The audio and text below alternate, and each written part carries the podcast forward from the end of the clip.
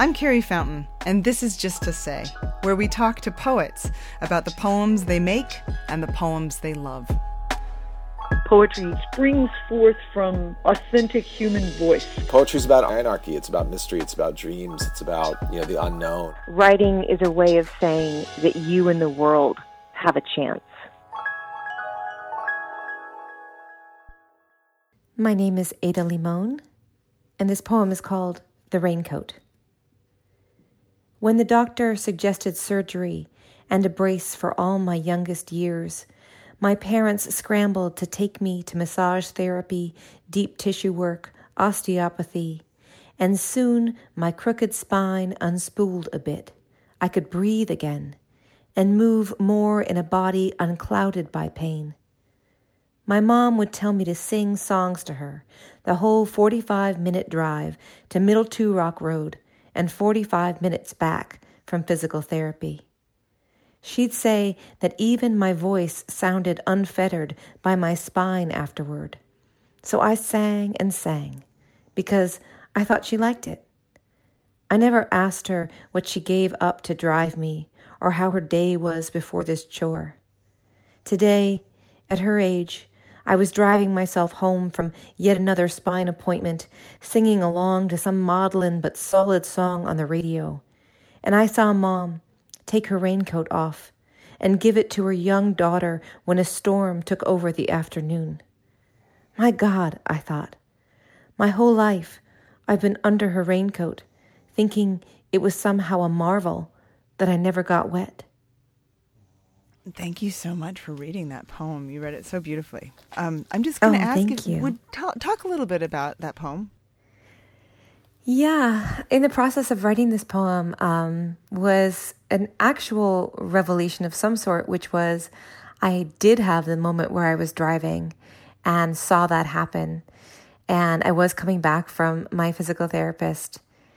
And I was thinking about all the unsung work that goes in to being a mom um, and how much effort that is and how much work it is just to drive someone there and back.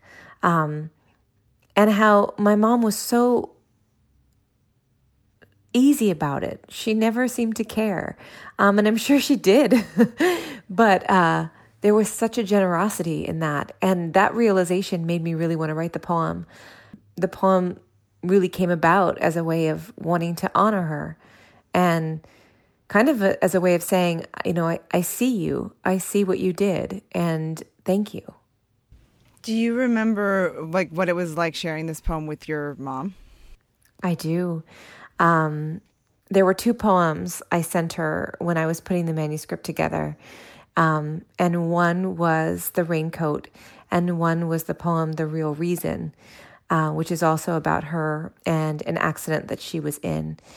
And I was asking for permission to publish the two poems and also just wanted to share uh, with her. And she told me that my stepdad came in and my mom was just crying and couldn't really talk and then just sort of scooted the computer over in his direction and made him read and then they were both crying.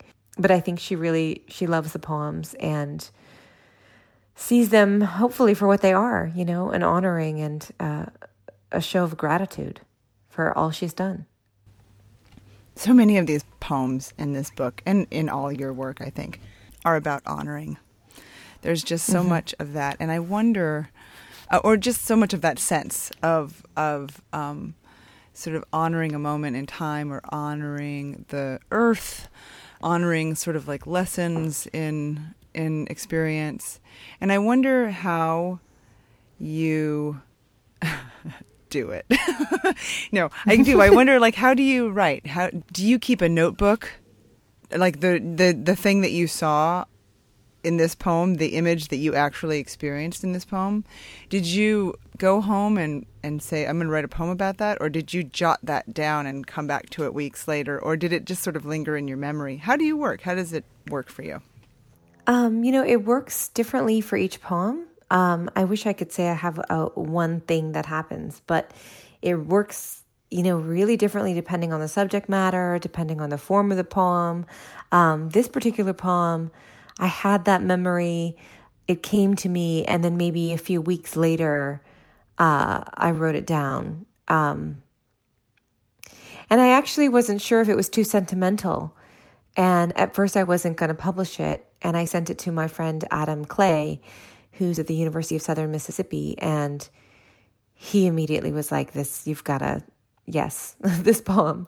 Um, and so uh, he was part of the process because I feel like sometimes I'll write poems and really you know I, I try to be raw and vulnerable and not i'm i'm considering audience but i'm also not considering audience because i want to free myself up enough to compose whatever i want to say.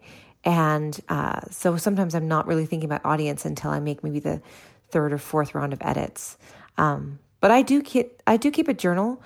Uh, i take notes throughout the day. If i don't have my journal on me um, i'll take notes in my phone um, and then when I'm really sitting down to write, I'll pull those up, and I, usually I can immediately remember what it was that I wanted. That note is connoting, and you know what it is I wanted to say. Um, there are times where I find a note and go, "What did I mean by this?" Or the note will be um, sort of haphazardly included in my grocery list, and it'll say something like patriarchy, almond milk, you know. That's such an interesting thing. I just my ears always perk up in in recognition when um, poets start talking about sentimentality as like a dangerous mm-hmm. territory in poems, mm-hmm. and very often I think it's us women poets who mm-hmm. uh, who fear it. And it's mm-hmm. interesting to me to think about who defines sen- what is sentimental, you know, mm-hmm. and mm-hmm um, what do we what does the culture mean when it's when it uses that term you know mm-hmm. i'm just mm-hmm. really interested in that i don't know if i have a question that comes out of that yeah i know and i feel like that's something very true because you know we are so hesitant to you know we don't want to ever feel like we are emotion we're using emotional currency to manipulate the audience right um, and yet, really, when you're being truthful, and even when you're just making an effort for clarity towards clarity, poems tend to evoke emotional response. The best poems leave us sort of trembling and weeping, um, in my experience. But I feel like that's a, it is common that we're scared of it. Um, but it doesn't, that doesn't surprise me at all. I mean, I think we live in a culture which we're we're scared of all emotions. Um, you know, we think we're comfortable with rage, right? But we're really only comfortable with one kind of rage, and that's a usually a masculine rage. Um, and female rage is something that we never consider, and we certainly aren't comfortable with it as a culture.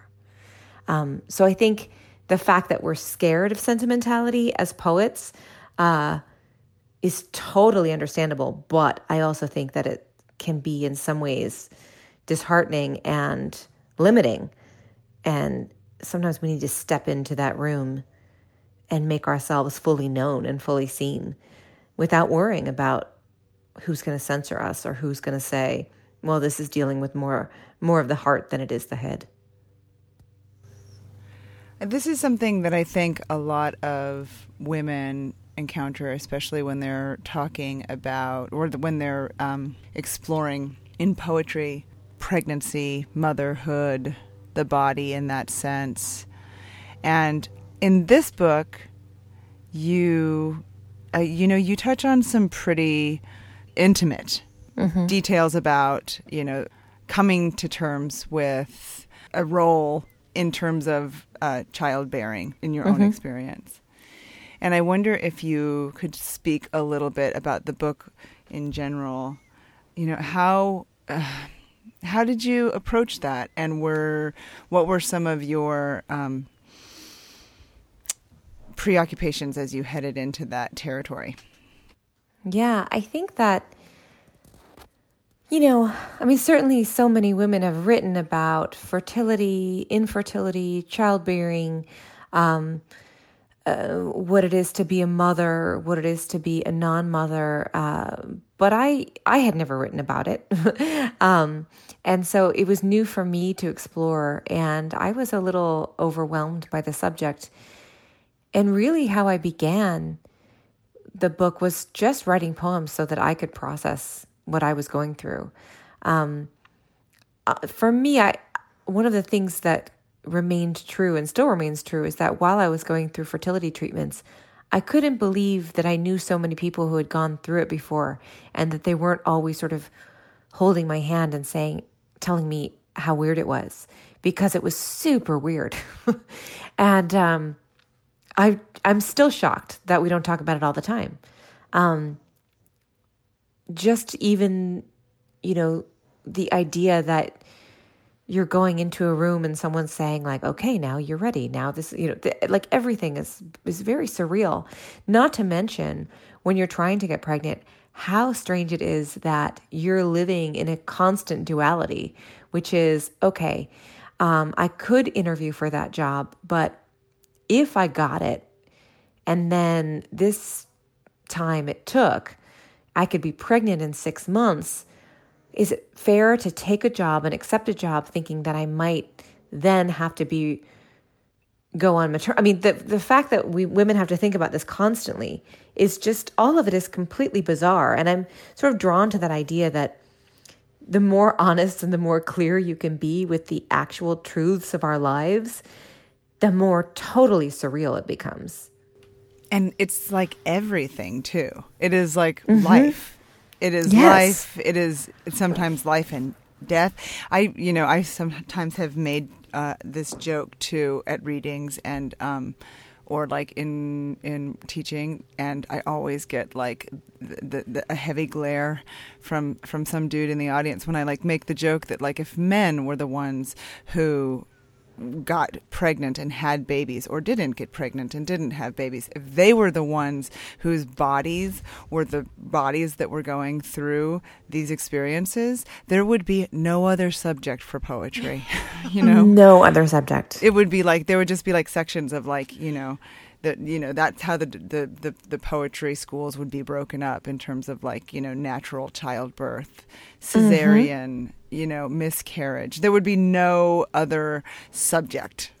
Just, no. because it's but because you know that and i think that just like goes back to that that previous notion of like what is sentimental and what what is you know is it why why do we sometimes feel this hesitancy in using or exploring um, the emotion as um, a vehicle for intellectual leaps or poetic mm-hmm. or lyric leaps. Um, and you know who who has made these these the the rules if you will i think yeah. they're changing i do think they're changing but you know i've just really i've really um, not struggled but i've really thought about that a lot in in my career as a writer you know entering into conversations about, um, you know, what they call.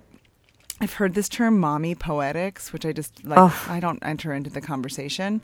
Um, mm-hmm. You know, I just uh, it doesn't it doesn't it doesn't appeal to me as a conversation as much as it it, it does appeal to me um, more and more to just sort of say like no that's i'm just going to write what i'm going to write and you know, right. my poems are for maybe they're not for you that's okay that's fine, you know, um, and just going going forward, you know. And I think that you're just like one of you're a huge force. I think, and I think you're a huge you're a, a, a bigger force than you know.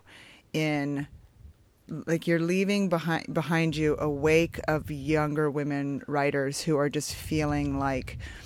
Um, you know i didn't i didn't have you know i didn't feel that so strongly uh, about the the poets ahead of me. You're you're like mm-hmm. you know you're just bringing I think a bunch of women poets, younger women poets with you, and like oh, it's not I about hope so. you know permission is not the word that I'm looking for, but it's something mm-hmm. about like you know the realization that they have access to anything in their lives as a subject for poetry. You know. Mm-hmm. Yeah, I mean, have you ever been to a poetry reading where a man reads beautiful, tender poems about his children? Um, and you hear the oohs and the ahs from the audience, and he gets called brave and courageous and talk, you know, writing from a place that no one hears about. and I think this is from the same people who dismiss it from women every day. Exactly.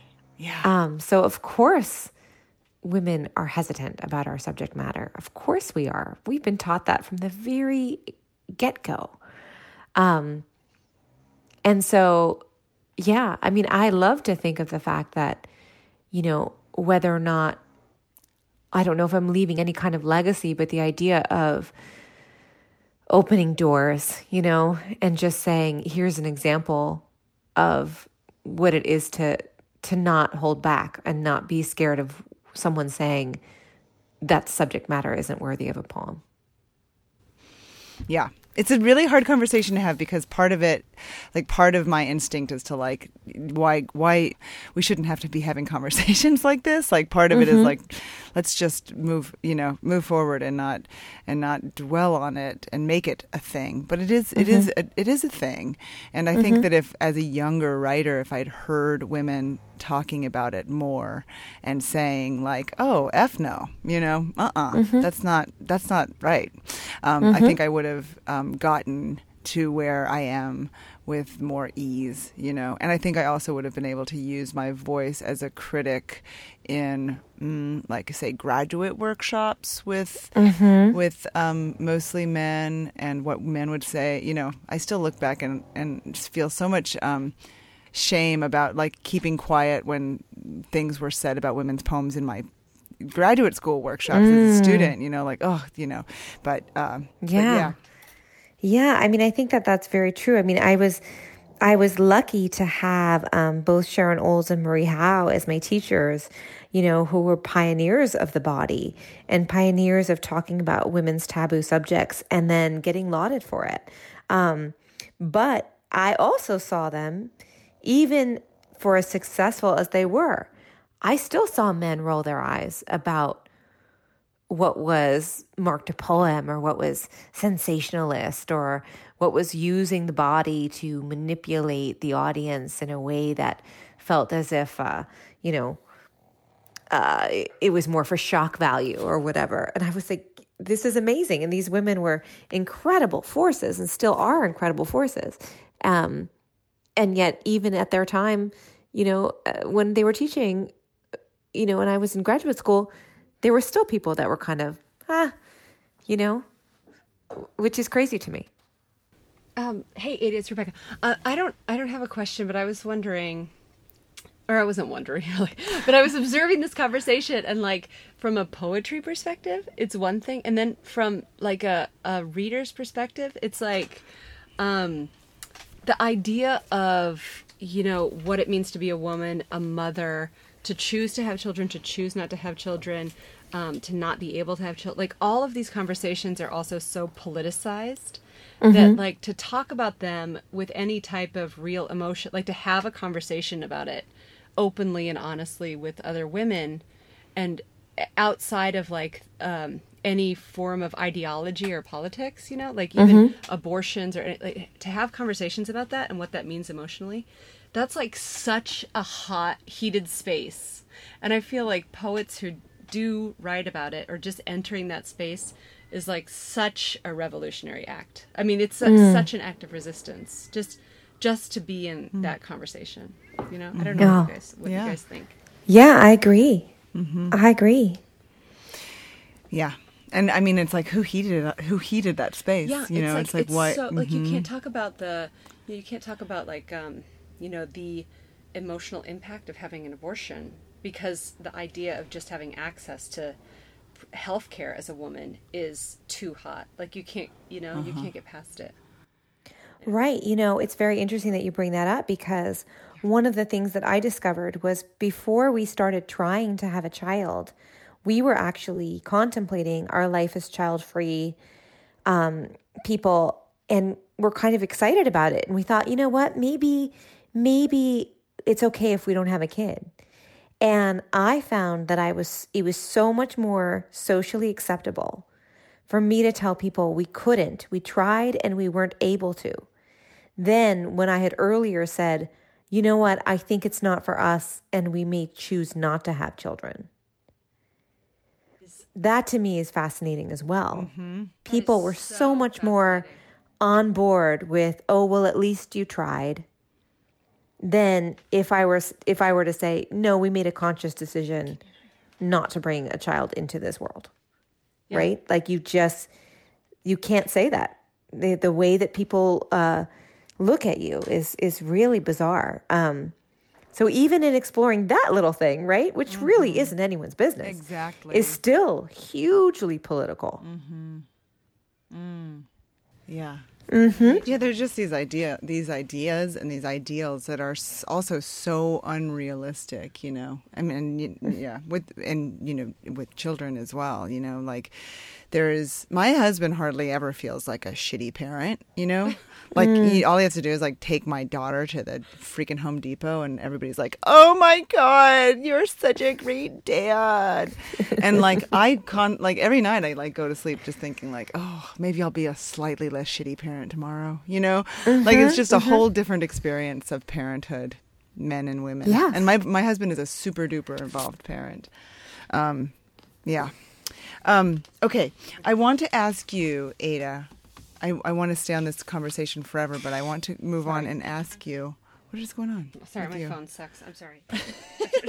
Rebecca's turning into a robot beside me. I'm sorry those sounds. Also, is is your dog snoring in the background? I'm Off so and on? sorry. No, that was Do so you want me to move her? No, it's so charming. I feel like we just need to acknowledge it and maybe keep it keep the acknowledgement of it on the in the interview. Lucy. Lucy. Lily Bean, isn't her name Lily Bean? I Yeah, seriously, I will put- mention it. I turned your your microphone off, and I was like, I think someone's playing the didgeridoo in the background, or like there's like I a keep foghorn. this is you you guys it's too funny because I keep actually trying to wake her up a little bit with my foot so she stops snoring and then she looks right at me and snores with her eyes open.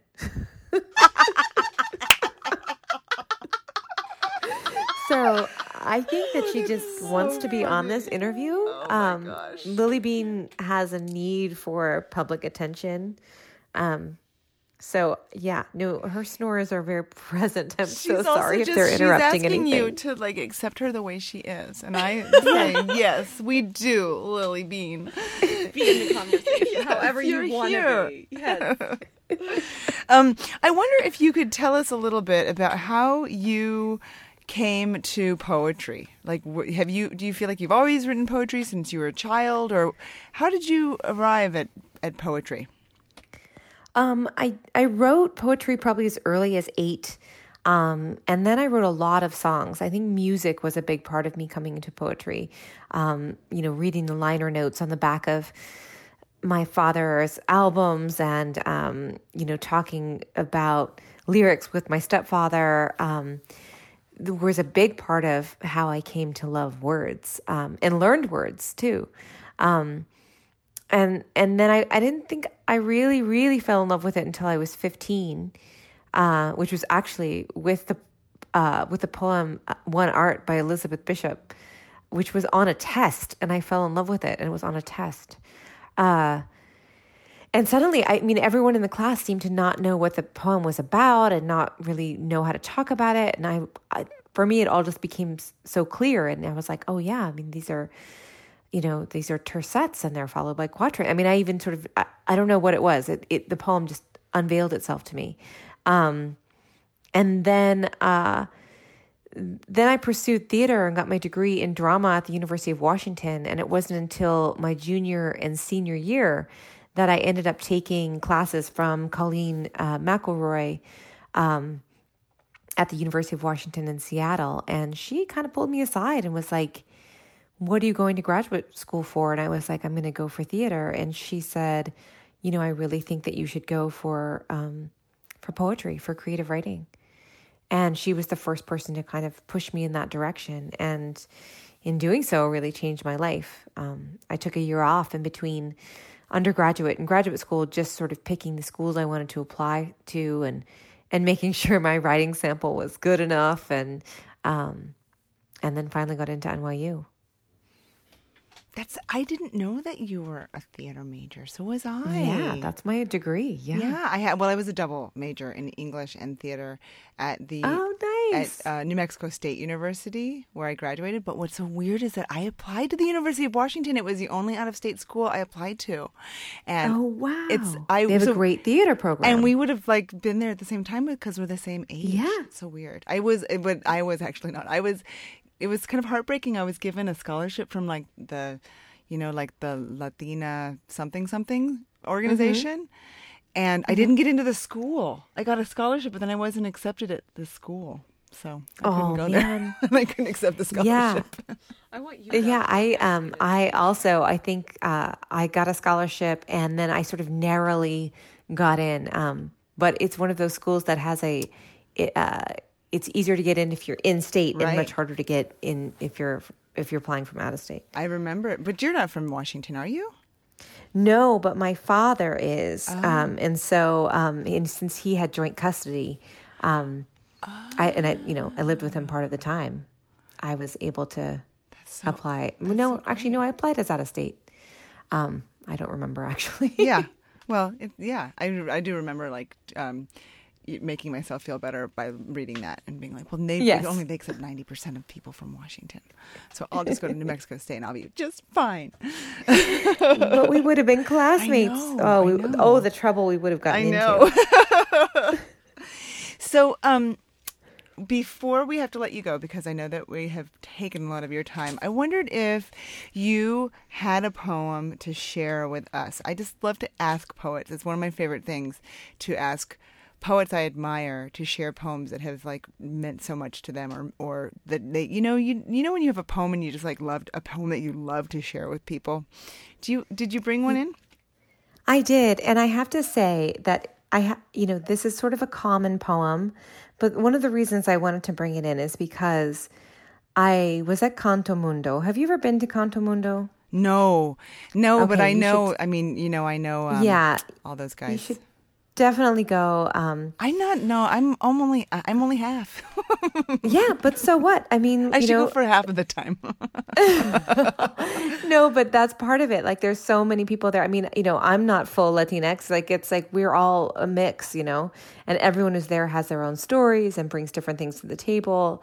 Um, so, uh, but anyway, I thought it was interesting that around that opening circle, the poem, uh, the the line that was shared the most was a line from this poem, and so I thought, you know what, I'm going to read this poem.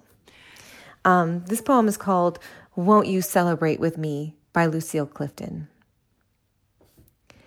Won't you celebrate with me what I have shaped into a kind of life? I had no model, born in Babylon, both non white and woman. What did I see to be except myself? I made it up, here on this bridge between starshine and clay my one hand holding tight my other hand. Come celebrate with me that every day something has tried to kill me and has failed. oh, that poem is like just a killer. It is such a great poem. I Isn't think it? I love. I really, honestly love thinking about Lucille Clifton just as a human being writing that poem, finishing it, and she just had to know, you know, like, you know, there are these poems in the world, like for the anniversary of my death, Merwin's poem, and this mm-hmm. poem that that are just they will they will always they're classics. And I just I just love imagining like her finishing this poem and going like, "Yep, I did it. This is this is going to be one that people are going to be sharing with each other for years and years and years to come." Yeah, and what a what a way to be a model by saying I had no model. Yes. Born in Babylon, both non-white and woman, what did I see to be except myself? Right. I mean, amazing. I know. You can find Ada Limón's poem, The Raincoat, in her new book, The Carrying, out now from Milkweed Editions. This is Just to Say is produced at KUT Radio in Austin, Texas. I'm Carrie Fountain. Thanks for listening. Do you hear it? Hold on, because Rebecca can't hear it, so just let her go for a second. Okay, yeah, here.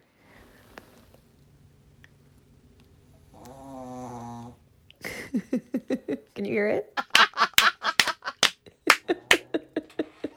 We have to. She finds she finds poetry so boring. Oh, I love her so much.